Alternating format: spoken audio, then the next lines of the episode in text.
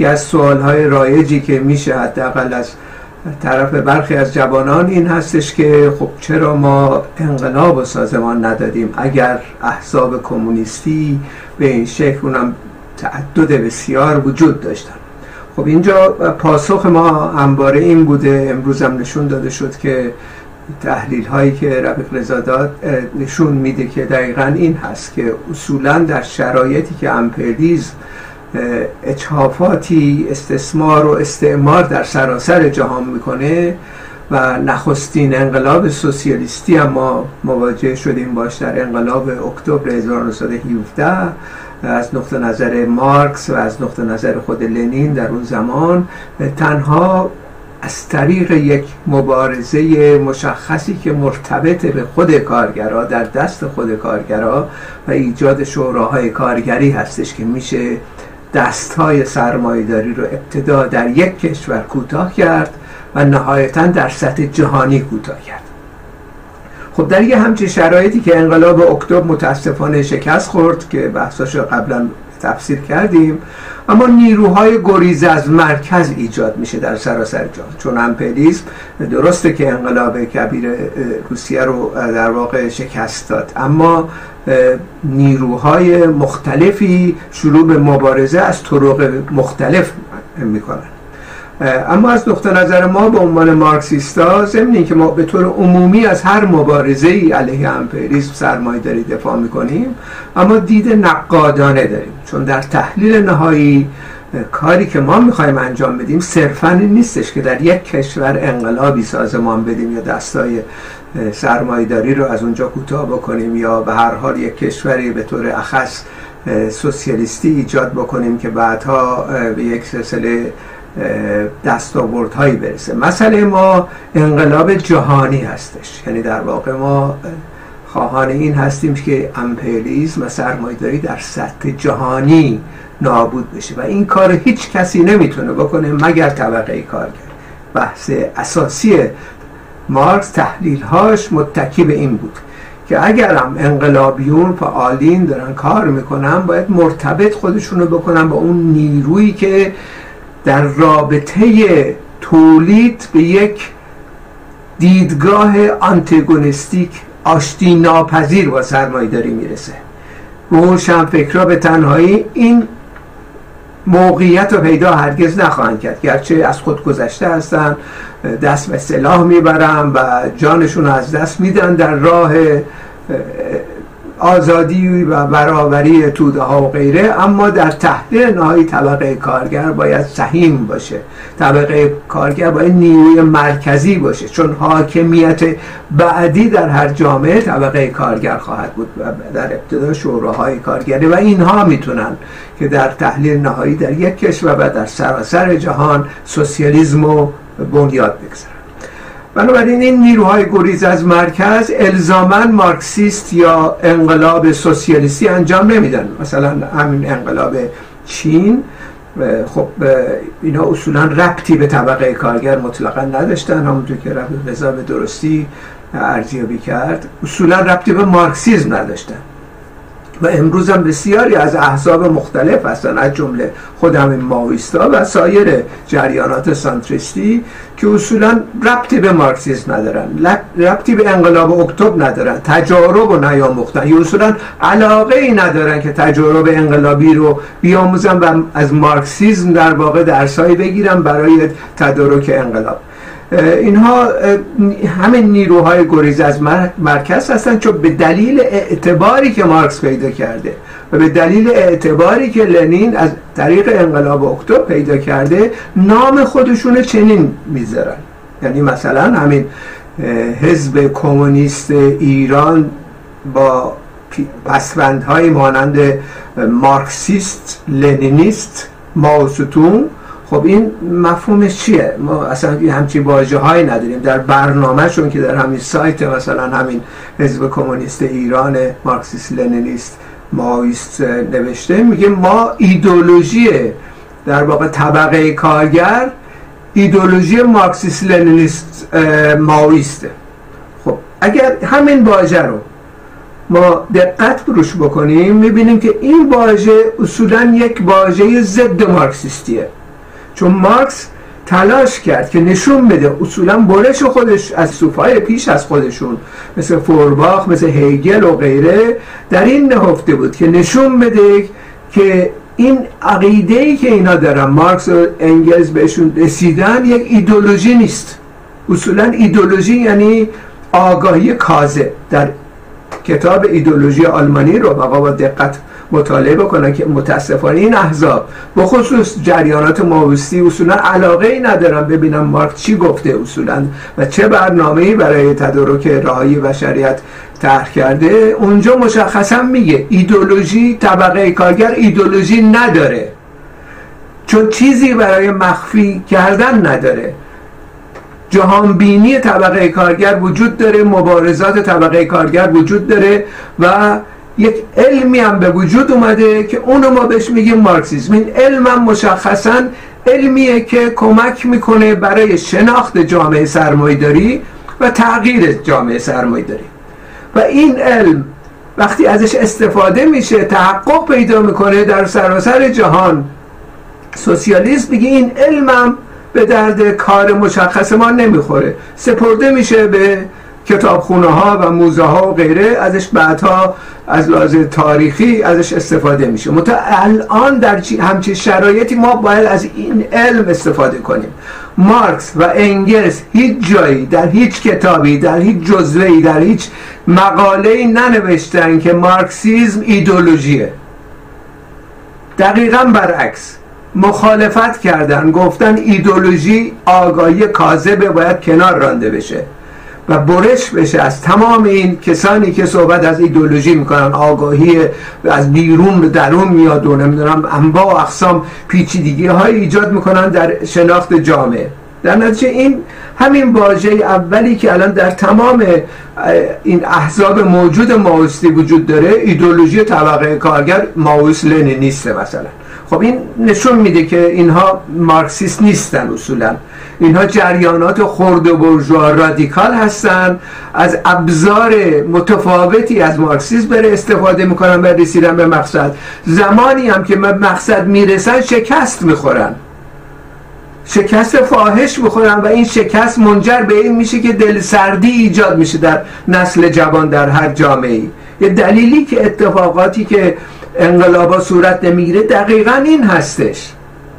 دقیقا این هستش که اینا اصولا یک شرایطی رو آماده می‌کنن یک سلسله نظرهای کاملا غیر مارکسیستی رو اعمال می‌کنن و درس هم نمی‌گیرن از شکستاشون. به عنوان یک پیروزی در واقع این مسئله رو مطرح می‌کنن. مثلا همین حزب کمونیست ایران مارکسیست لنینیست ماویست در مورد لنین اینا لنینیست هم خودشون می‌دونن دیگه در این اصطلاح برنامهشون اعلام می‌کنن. این برنامه که امروز الان دارن همین الان دارن از این ماجرا حمایت می‌کنن. و اونجا صحبت از این می‌کنن ما در آمول به این نتیجه رسیدیم که باید نیروهای خودمون رو جمع کنیم و قوای مسلح بسازیم و رژیم رو سرنگون کنیم. و مشخصا هم نوشته که دیگه انتظار کسی رو نمی‌کشیم. یعنی خودشون یه عده روشن فکر که عموما از آمریکا اومدن به ایران در شرایطی که یک موقعیت به اصطلاح انواع اقسام زیگزاک های مختلفی زدن در ابتدا از رهبر کبیر خمینی حمایت کردن به عنوان نیروی خرد برجوهای مترقی و از چند سال قبل از حتی انقلاب صحبت از این می‌کردن که این مترقی این انقلابی این خمینی این نقل قولاش الان هستش اینجا صحبت ای کردن. از اون طرف وقتی دیدن که این یک نیروی ارتجایی مبدل شده 1360 اون زمانها اینها تشخیص دادن که ما به عنوان یه مبارز کمونیست که حالا به خودشون می‌گفتن کمونیست میاییم به جای توده ها تسخیر قدرت می‌کنیم. حرکت های مسلحانه شروع می‌کنیم و این رژیم رو میندازیم. در آمل شروع کردن خب همشون گرفتن اعدام کردن. متاسفانه بسیاری از جوانان اصطلاح عکس ها و خاطرات خیلی تأصف باری داره که رفقای جوون اینا به این روز انداختن ریختن جلو و اینها رو به کشتن دادن در واقع. و از این الان افتخار داره می‌کنن فکر می‌کنن کار بزرگی انجام دادن. در صورت کار اشتباهی انجام دادن. و وقتی هم به خودشون میگن لنینیست حتی مقالات لنین هم نخوندن. مثلا خود لنین در مشخصا در ارتباط با وضعیت ارتباط این احزاب مشخص با توده ها میگه. میگه اگر حزب انقلابی اکثریتی از قشرهای پیشروی طبقه کارگر انقلابی و شهر و ده را نداشته باشد تسخیر قدرت اصولا منتفی است. ته نمیشه. لنین اینو در همین منتخب آثار جلد 26 مشخصا اینه داره میگه. میگه ما شرایطی که توده ها رو نداشته باشیم نمیریم برای تسخیر قدرت.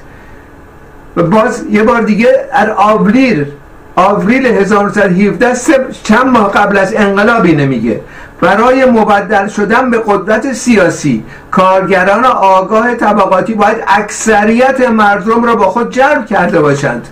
ما بلانکیست نیستیم و نمی‌خواهیم قدرت سیاسی را توسط یک اقلیت به چنگ آوریم. خب این سربداران که رفتن دقیقا خلاف نظرات لنین انجام دادن. یه عده جوون اصطلاح حالا شجاع و جسور و غیره اومدن میرن آمول مرکزی ایجاد کردن که برن مبارزه مسلح توده ای بکنن که بعد اون وقت توده ها بیان از اینا دفاع کنن. درست برعکس شد. و یه عده جوون از میان برداشته شد و یک نسل در واقع ضربه خورد به دلیل این روش های ماجراجویانه این جریانات ماویستی در داخل ایران. و الان هم دارم تبلیغ می‌کنن که چه افتخار بزرگی بوده برای ما بریم کشته بشیم. افتخار نیست کشته شدن. افتخار اینه که طبقه کارگر آماده کنید برای تسخیر قدرت. این مارکسیسم بولشویسم این کاره کرد. دقیقا این یکی از ماجراهایی هستش که باید کاملا روشن باشیم که این جریانات خرد و برجوها رادیکال که به وجود میاد در دام اینا جوانان در داخل ایران نیفتند اینا در واقع صحبت های بزرگ بزرگ می‌کنن اما در محتوا خالی این بحثا. این بحثا ربطی به مارکسیزم نداره ربطی به انقلاب اکتبر نداره. گرچه نام لنین و مارکس و غیره هم میارن در همین پسوندهای ماجرای خودشون این بحثا هم می‌کنن دیگه مارکسیس لنینیسم ماویس و غیره. بنابراین این یکی از درسای عمده ای که هستش که میشه از این اصطلاح شیوه ای که این سازمان ها خودشون رو متکی به انقلاب انقلاب چین انجام دادن بررسی بشه. اما در ارتباط با انقلاب چین یک بار دیگه انقلاب چین نشون داد که یه حزب اینها اومدن بدون آماده کردن توده های کارگری بدون آماده کردن شوراهای کارگری قدرت رو رأسا به دست آوردن. خب یکی از بحثای اساسی مارکس اینه که ما پس از تسخیر قدرت وارد دوران گذار از سرمایه‌داری به سوسیالیسم میشیم. این دوران گذار مستلزم این هستش که عالی ترین شکل دموکراسی در جامعه باشه که توده های وسیع درگیر این سازندگی بشن. خب وقتی شما می‌دید یه ارتش میارید از بالا و تحمیل میشه به جامعه و تمام امور رو به دست می‌گیرید بوروکراتیزه میشه کاملا سلسله مراتبی میشه و نخواهند تونست اینا به سوسیالیسم برسن. هرگز نخواهند تونست. از ابتدا روشن بود که نخواهند تونست. و الان هم شده یکی از کشورهای امپریالیستی تازه. خب این, این ماجرا. یعنی در واقع صرفا اسلحه به دست گرفتن و انداختن یه رژیم کافی نیست. باید علم رسیدن به راه طبقه کارگر و همچنین سوسیالیسم رو بیاموزیم. و اینا فاقد این مسائل هستن. و امروز هم این کار نمی‌کنن. و ماهایی هم که میایم در واقع تبادل نظر باشون می‌کنیم با اقسام اتهام زنی ها علیه ما می‌کنن. امروز هم در این جلسه اینا رو دعوت کردیم. دعوت رسمی کردیم از همین حزب کمونیست ایران مارکسیست لنینیست ماویست که بیان اینجا دفاع کنن از خودشون بیان به ما نقد بکنن. منتها میرم پشت سر اتهام می‌زنن. یا یکی از اتهاماش اینه که هر جریانی که مرتبط به تروسکیستا اینا جاسوس های امپریزمن. خب کسی نقد دیگه به اینا نمی‌تونه بکنه چون بلافاصله اتهام جاسوس امپریزم می‌خوره. این قبیل از کارها اختشاش به وجود آورده و اینها در واقع کمک کردن به تعمیق بحران مارکسیستا در ایران. و اینا مقصرن در واقع. در تخته کردن تمام این ماجراها که امروز در ایران خب خیلی از جوانان اولا میفتن به دام این جریانات راست به دلیل نبود یک ارتنتیو انقلابی به دلیل این فاجعه هایی که اینا به بار آوردن و از طرف دیگه هم بسیاری الان ناامیدن. یعنی فکر می‌کنم خب همینه داستان دیگه. میایم حالا آمال ما تکرار می‌کنیم باز شکست می‌خوریم. چرا دست به این کار بزنیم؟ چرا بریم مبارزه مسلحانه بکنیم؟ چرا باید اصولا انقلاب بکنیم؟ خب همین رو تمکین می‌کنیم همین رو قبول می‌کنیم دیگه. بالاخره یه روزی درست میشه.